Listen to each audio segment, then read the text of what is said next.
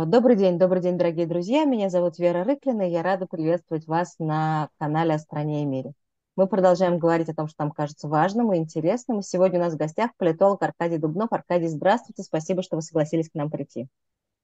Вера, добрый... Здравствуйте, Ар... короче.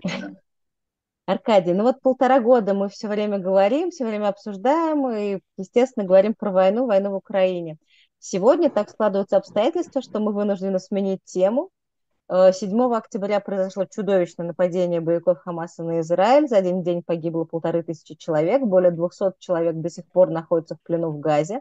О них, в общем, практически ничего не известно. Э, и это в некотором смысле вытеснило немножечко из новостной повестки Украину. Э, кажется, что мир опять изменился. Кажется, что вот это событие, произошедшее две недели назад, немножко поменяло все и в международной политике, и в, как, в смысле какой-то гуманитарной мысли. Аркадий, что для вас самое главное за две, две недели? Главное, наверное, то, что я еще раз убедился, что, что человек довольно дрянное существо. А, э, дрянное существо, которая, э, как правило, не способна испытывать чужую боль или ей сопереживать, ей сострадать. А, и поэтому я вообще э, изначально вам э, сразу скажу, что я пессимист. А, ну, может быть, это еще и свойство возраста, да, когда, в общем, многое становится как-то более прозрачным, да. Но, может быть, еще это и свидетельство того, что вот это, э, вот это, этот ужас, он э, вблизи меня сейчас, э, рядом с людьми или с людьми, которых практически я, э, может быть, не знаю лично, но знаю через одно-два рукопожатия, э, потому что я в Израиле, я в Иерусалиме, так сложилось, так сложилась моя жизнь последний год, так сказать. Э, возраст сказывается, наверное, год. Короче говоря, э, да и евреи тоже, в общем, не такие уж прям замечательные, прям скажем, Вер. Да, э, евреи люди, и, и, и им свойственно, в общем, человеческое вполне, но, но есть пределы, пределы как бы между, между каким-то сатанизмом, между каким-то запредельным, да, за, за, за зеркальем и тем, что творится вот внутри, близко. Короче говоря, э, описать это мы с вами не можем. Мы, слава богу, не в заложниках.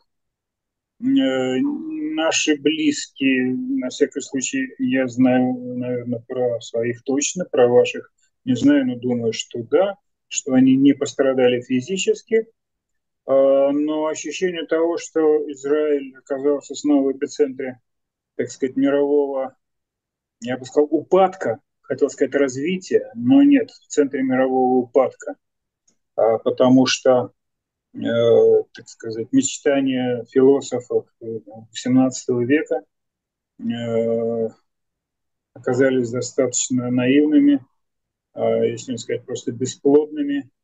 Если перефразировать э, Вольтера, то можно сказать, что все идет к худшему в лучшем из миров. А, вот только что, перед тем, как вот мы с вами в эфире встретились, э, пришло сообщение, что э, прославленная Нью-Йорк Таймс принесла извинения за то, что подалась на палестинскую версию ужаса 17 октября как будто бы поданного как бомбардировка, а, бомбардировка израильскими ракетами либо авиацией больницы в Газе. Это казалось э, неправдой, что, в общем, ну, вот я смотрел со своими записями, которые я делал спустя несколько часов, в общем, да, я уже тогда понимал, что что-то что здесь не то. Так не может быть, чтобы через полчаса уже называли цифру в 500 человек, как они их могли считать и так далее. Я о чем говорю? О том, что даже Нью-Йорк Таймс, просвещенное, респектабельное, авторитетное издание, а, поддалось на этот фейк, а, который выражает, в общем, тенденцию мировую который выражается в одном простом определении. Мир евреев не любил, мир евреев не любит, и мир евреев любить никогда не будет. Это метафизическая проблема, это метафизическая история, это история, так сказать, э, современных цивилизаций, э, их, э, так сказать, противоречивым соединению между собой. А, и, и лучше эти отношения, я боюсь, никогда не станут, потому что э, ислам, который сегодня в центре, так сказать, вот этой страшной пурги в головах людей, э, да, которые сносят им, сносят им эти головы, а это пассионарная религия, такое красивое слово, оно очень здесь подходящее. Оно пассионарное, потому что оно очень активное, мощное, оно, оно так сказать, одновременно э, разрушительно и впечатляюще. То есть от нее, так сказать, просто голова идет кругом у тех, кто э, верит э, вот в эти, в эти предначертания, якобы описанные там в Коране. Вот.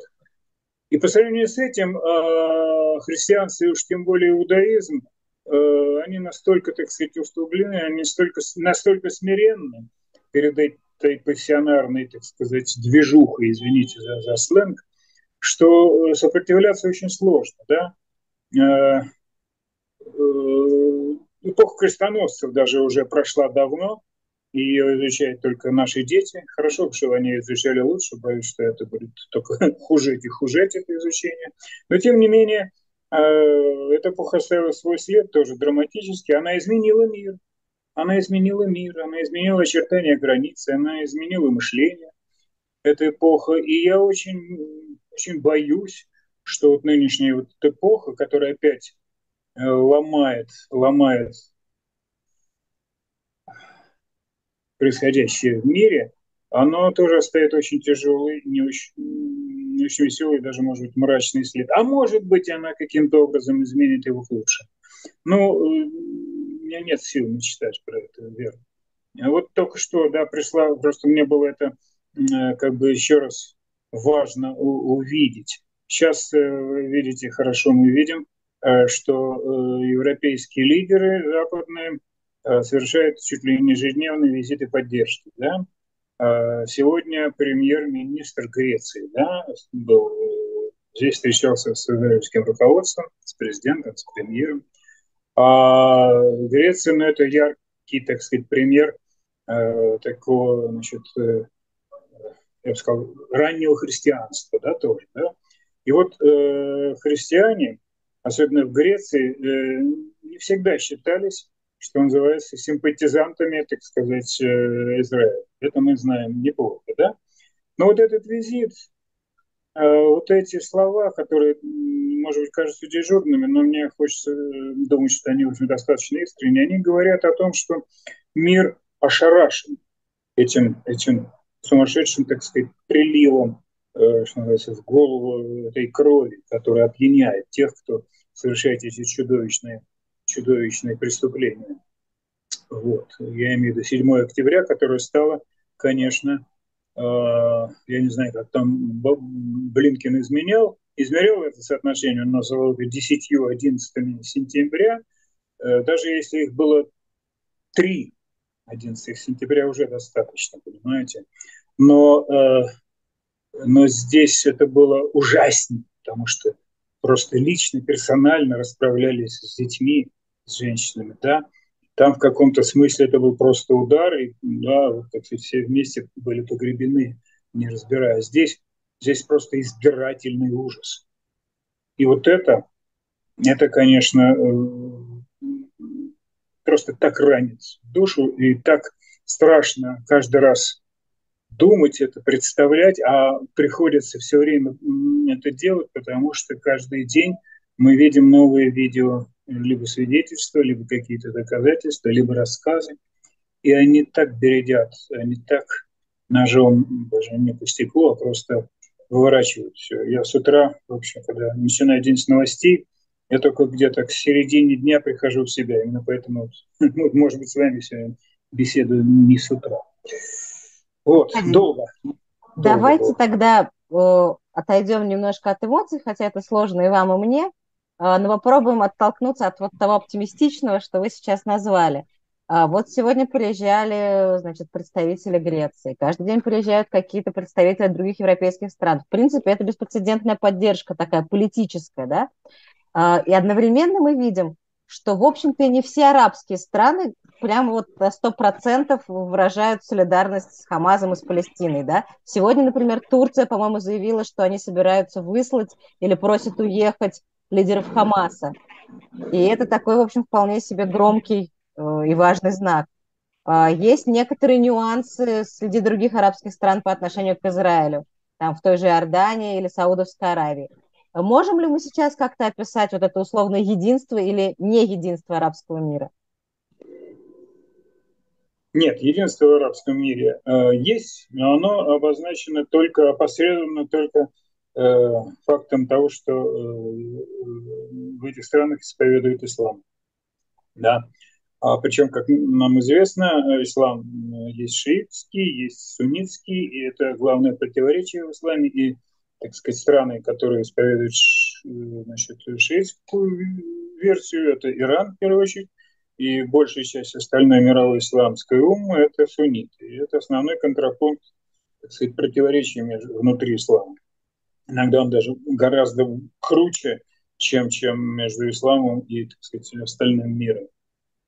Насчет единства. Повторяю, я пока не вижу этого единства, кроме такого одного момента. Вы знаете, оно тоже говорит очень хорошо, то есть нехорошо, достаточно выпуклый рельеф на том, а, какая, в общем, на самом деле трагедия происходит вокруг арабских палестинцев или палестинских арабов.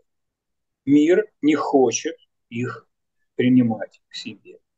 Мир их отталкивает. Египет, как бы сегодня ответственный за сектор газа, категорически отвергает их от своего переселения к себе. Иордания еще более, более наглядный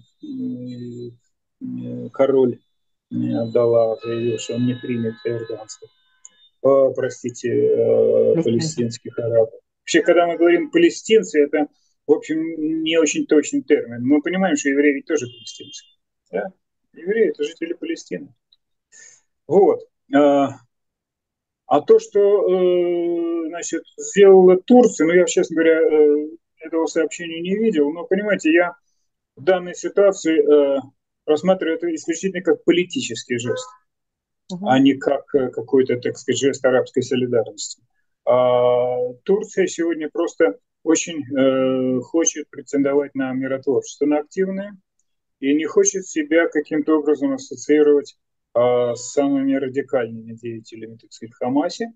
Да, и это первое. И второе, э, ну, нехорошо говорить, э, так сказать, но я не очень-то доверяю заявлениям турецких лидеров вообще на этот счет. Аркадий, простите, перебью вас. Это было пока что только в арабской прессе, поэтому это, наверное, еще на, на, на уровне предположения, как бы официально да, они надо не... верифицировать, совершенно верно. Повторяю, просто если смотреть за арабской пресс, за турецкой прессой, она ужасающая. Если, если расценивать как, э, так сказать, Турцию как флагман а, просвещенного Запада, да, член НАТО и так далее, и так далее. Вот. Так что насчет единства я э, не подтвержу эту версию. Более того, скажу, я уже не раз это, правда, э, говорил, скажу и вам. На мой взгляд, э, потаенный, потаенным желанием или мечтой всех арабских лидеров, в первую очередь лидеров, я не говорю про, про глубинные народы этих стран, является мечта об уничтожении Хамаса тотального. Они хотят, они желают, они надеются, что, что израильтянам вместе там с американцами удастся выкорчевать полностью это все, да, вместе с корнями вместе с землей, которая, так сказать, эти корни а, а, обсыпает. Да, но, естественно, это абсолютно потаенное желание, и никоим образом не, нужно, не может быть публично обозначено, но Хамас мешает, в общем, просвещенным арабским государствам, а, как вам сказать, зажить нормальной жизнью, пользоваться всеми благами цивилизациями, инновациями, деньгами, чем угодно. Да? Вот пример – это вот эти аврамические соглашения, да, соглашен, э, заключенный еще в 2020 году между Израилем, э, Бахрейном, Арабскими Эмиратами, э, и который, в принципе, к которому приближалась Саудовская Аравия. И версия о том, что нужно было сорвать это намечающееся сближение, она основная в причинах, так сказать, объясняющих причины этого 7 октября. Вот, поэтому э, вот это единственная такая штука, в общем, не совсем, не совсем, так сказать, достоверная. Так посмотрим еще. А если мы будем говорить о другом единстве, вот сейчас так употребляют такой, я не знаю, мем или оборот, как окончательное формирование пресловутой оси зла, да? Что вот Россия, КНДР, Иран, а теперь с ними еще и Хамас. И вот сейчас картинка окончательно завершилась, окончательно сформировалась.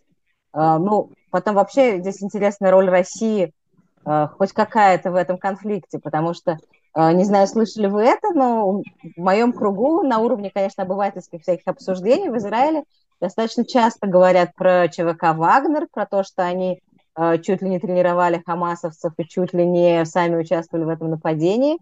Про роль России что-нибудь можете сказать вообще? Ментальную, физическую, техническую, какую угодно.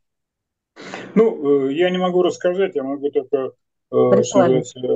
предположить или, или поддержать ту или иную версию, у меня нет знаний. Но, исходя из нашего опыта, я бы сказал, бесценно-трагического, да, последних лет, и в отношении Вагнера тоже, первые сведения о котором казались, так сказать, ну, мифом, там, ну, не выдумкой, но мало, мало, так сказать, достоверными, оказались все абсолютно на 100% достоверными, и более того, настолько достоверными, что вагнеровцы – стали героями Российской Федерации, да, тоже давайте отметим про это. А, значит, версия о том, что вагнеровцы могли быть в качестве инструкторов, подготавливающих Хамас к, этой, к этому ужасу, я не могу отмести. Нет, я не могу этого отмести, потому что, в общем, это вполне в логике, в логике, так сказать, э, самой цели деятельности – а, этих ребят. Вагнеровцы могут быть даже не антисемиты. Но вагнеровцы просто профессионалы. А, значит, просто, просто контрактные ребята. Да, за деньги они должны делиться профессионализмом. И то, что, собственно говоря, они и делают, не скрывают, в Африке это их просто специальность. И все, они просто командировочные. Да? Да, у них длительные командировки, хорошо оплачиваемые, суточные – подъемные и все так далее. Значит, э, повторяю, э, эту версию отмести нельзя. Э, на политическом уровне достаточно ясно, что в России до сих пор не могут выговорить слово «Хамас» публично, политически. Руководство России, как мы помним, два слова не даются вслух сказать. Это а, фамилия Навальный и обозначение «Хамас». Вот как, как бы ни выглядели, так сказать, необходимости делать заявления политические, там не присутствует Хамас. Это поразительно просто. А, в том числе, включая сегодняшний день. Да? А, что из этого значит? Да, ну уж я не говорю о том, что э, э, то, что не существует, не может быть террористическим. Если мы не произносим Хамас, то, конечно, какие могут быть претензии к тому, что мы, мы в смысле, там, Кремль называет его террористическим. Да? Поэтому это вот такая, такая жалкая двуличность, э, она вызывает какое-то честно говоря. Да? В общем, люди же все люди, все, же поним, все все понимают, да? но поскольку очень хочется выглядеть великой державой, способной э, вершить мировые дела наравне с Америкой, с этим мировым жандармом, да, а, который таки, да, мировой жандарм, и, в общем, да, городовой на месте сейчас в эти дни оказывается вполне, да, чего Россия позволить себе не может. А, но хочется. Поэтому э, расчет только на то, чтобы войти в качестве такого игрока э, в роли некого миротворца, там, да, э, как сказать, а можно вас, слово, а? можно вас перебью?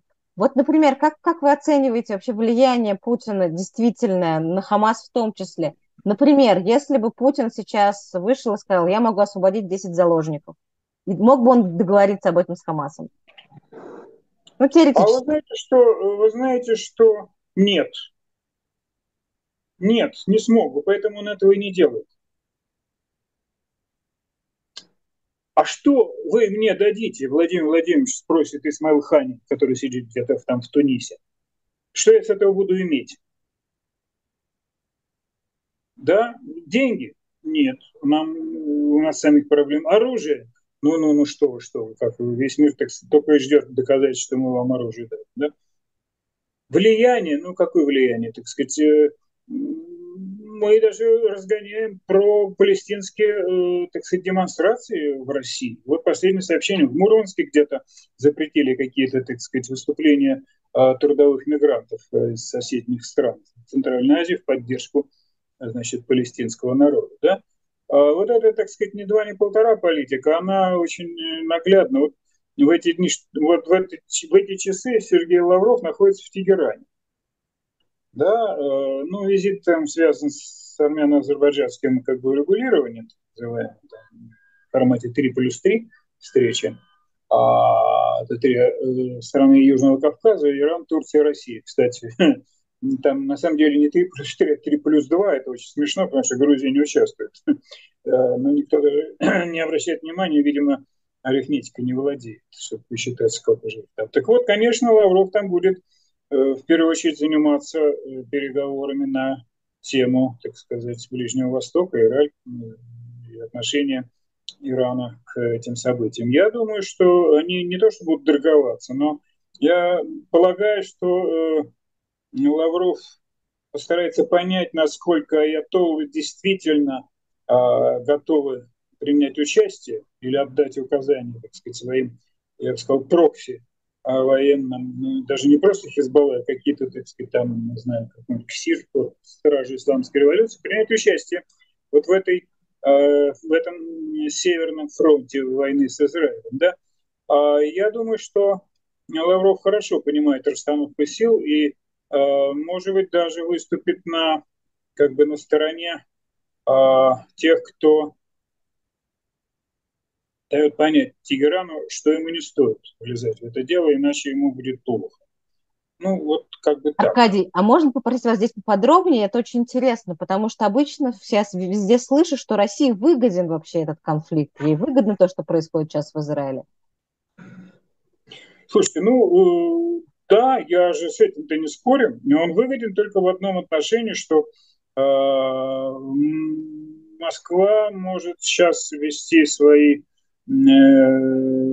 дела на украинских фронтах так, как ей удобно. И, в общем, э, на самом деле мир особенно сейчас не очень следит за этими э, обстоятельствами. Ну вот идет борьба там за, за, за Авдеевку, да.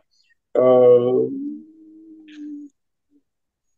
я с уважением отношусь э, к жизни человеческой, так сказать, которая теряется в боях за Авдеевку, но мир-то, в общем, этого не очень все представляет, насколько важна Авдеевка для, э, для большого мира. Да? Поэтому, конечно, а, а России это важно, Украине это важно. Вот. Ну, конечно, это отвлекает внимание, это очевидно.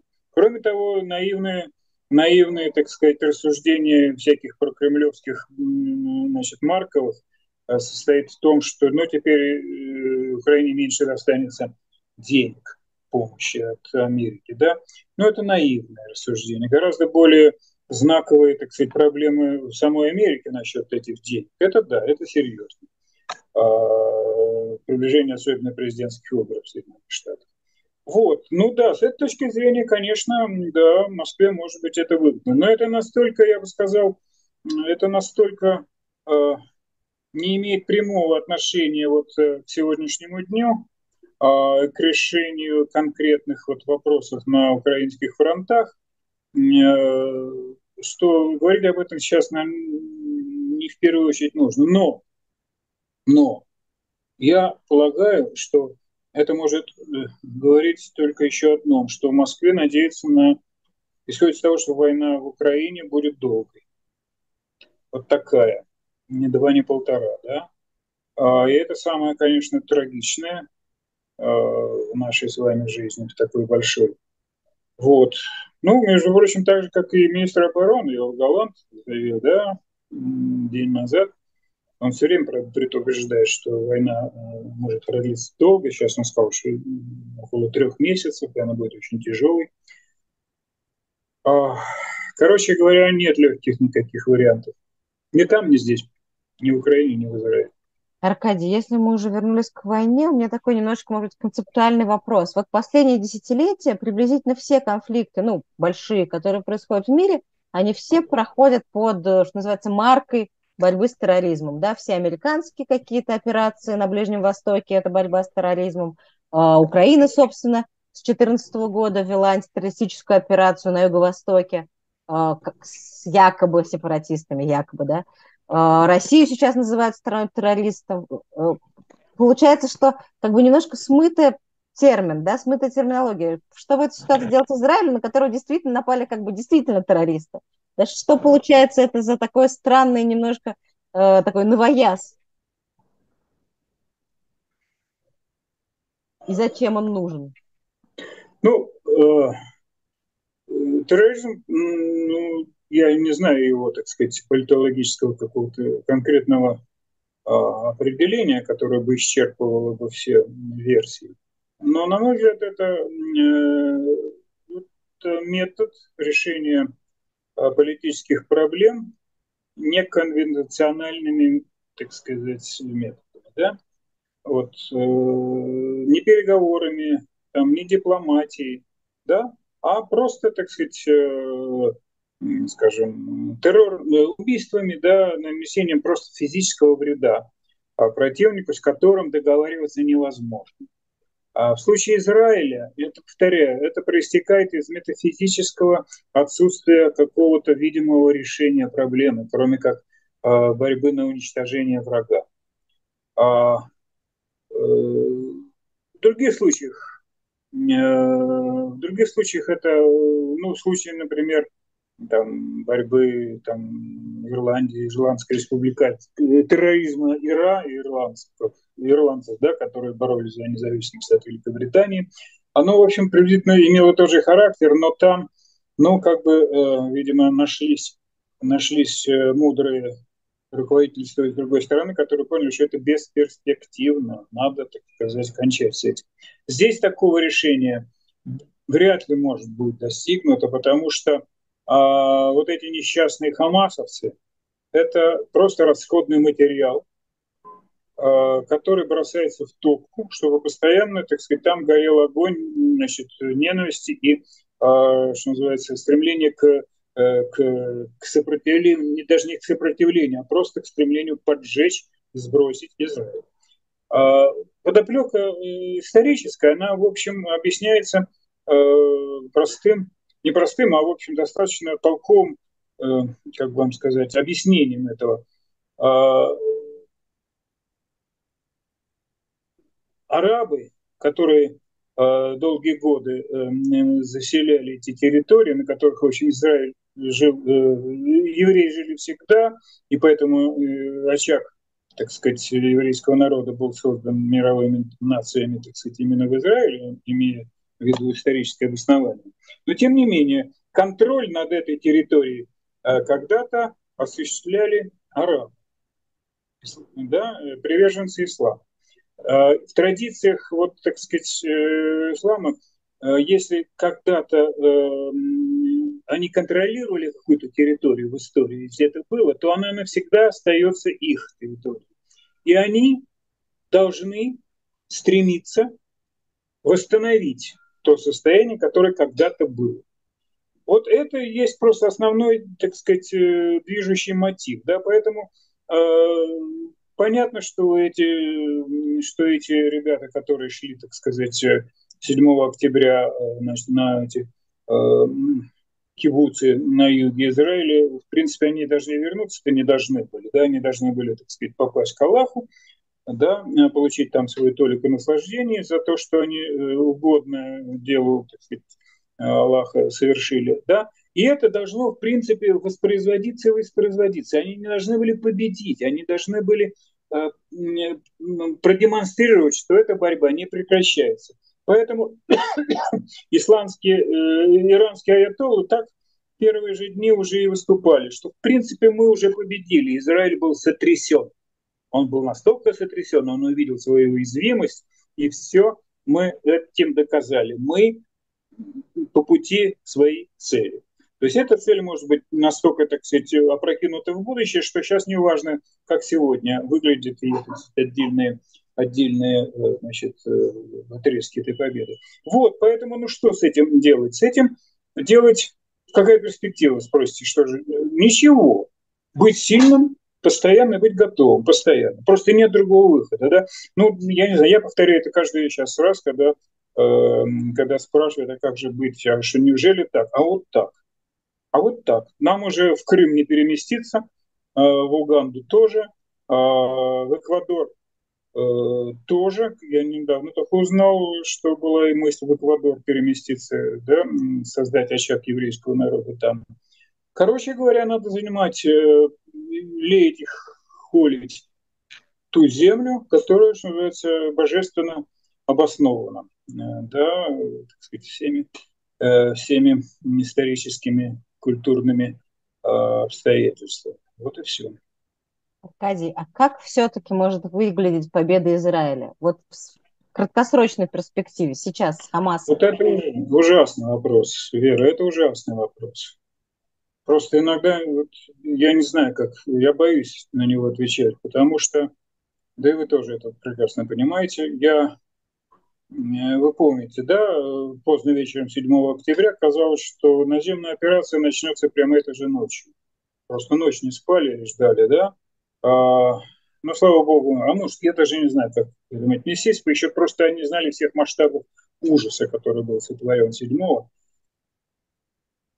и вот чем дальше, тем больше э, перспектива наземной операции отодвигается, просто потому что ее должны проводить э, командовать ею должны быть э, израильские, так сказать, начальники, которые, в общем-то, поведут умирать своих ребят.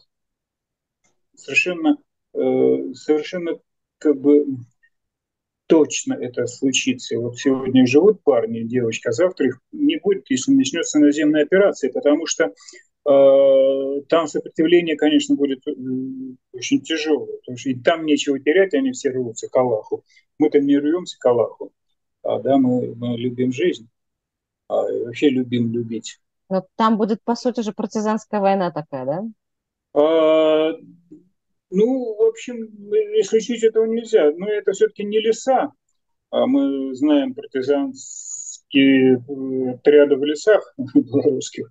Здесь нет лесов, но здесь огромное количество, так сказать, укрытий, которые все не подорвешь. И главное, вот это газы подземные. Есть надземные газы, а есть, как выясняется, подземные газы, которые исчисляются там, не знаю, чуть ли не говорят, сотнями километров да, в длину а, обустроены. Поэтому, конечно, выкуривать их оттуда будет чрезвычайно сложно, но самое главное, смертельно опасно. Поэтому я, а, я вот вижу, когда нам вот двое американок, к счастью, значит, были освобождены, вся тактика Хамас теперь может быть устроено очень примитивно. Мы вам еще отдадим двоих-троих, еще троих, и так это будет бесконечно оттягиваться военное решение проблемы. А пока каждая сторона выстраивает свои, так сказать, позиции, Израиль говорит, значит, прекращайте, э, сдавайтесь, и вы отпускайте всех заложников, тогда мир отказываемся.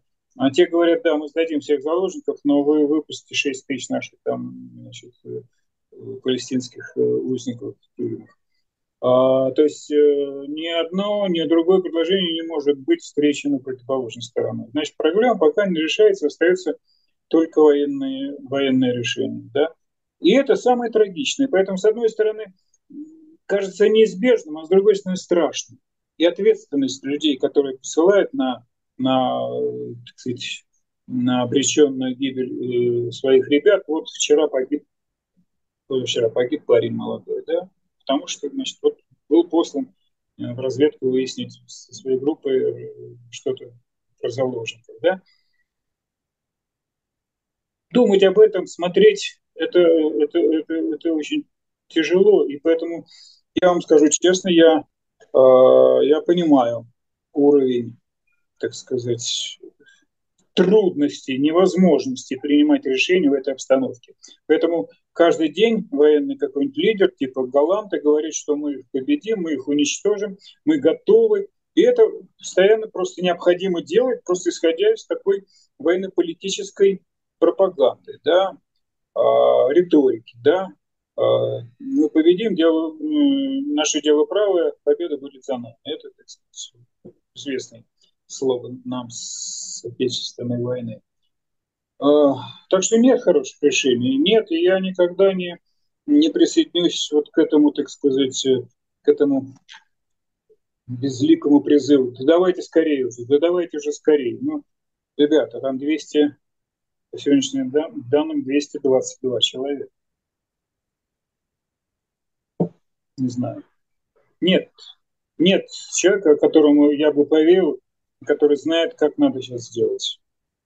Боюсь, что нет таких людей сейчас. Аркадий, спасибо вам большое. Давайте, несмотря на всю тяжесть этой ситуации, надеяться на лучшее. В первую очередь на то, что 222 человека вернутся домой. А во втором, что не будет большой войны. И не будем забывать на то, чтобы еще закончилась война между Россией и Украиной. Вот в такие времена мы живем. Спасибо вам за этот разговор. Очень надеюсь, что следующий наш произойдет при каких-то более приятных обстоятельствах. Хотя, кажется, в прошлый раз мы тоже договаривались, что должно произойти что-нибудь хорошее, чтобы мы встретились, а получилось вот так. Спасибо, Вера. Я, я рад, что мы, э, в общем, умеем быть и оптимистами. Это хорошо. Что нам остается? Спасибо, счастливо. А у нас дети, потому что, вот. Так? Да. Да. До свидания. Спасибо.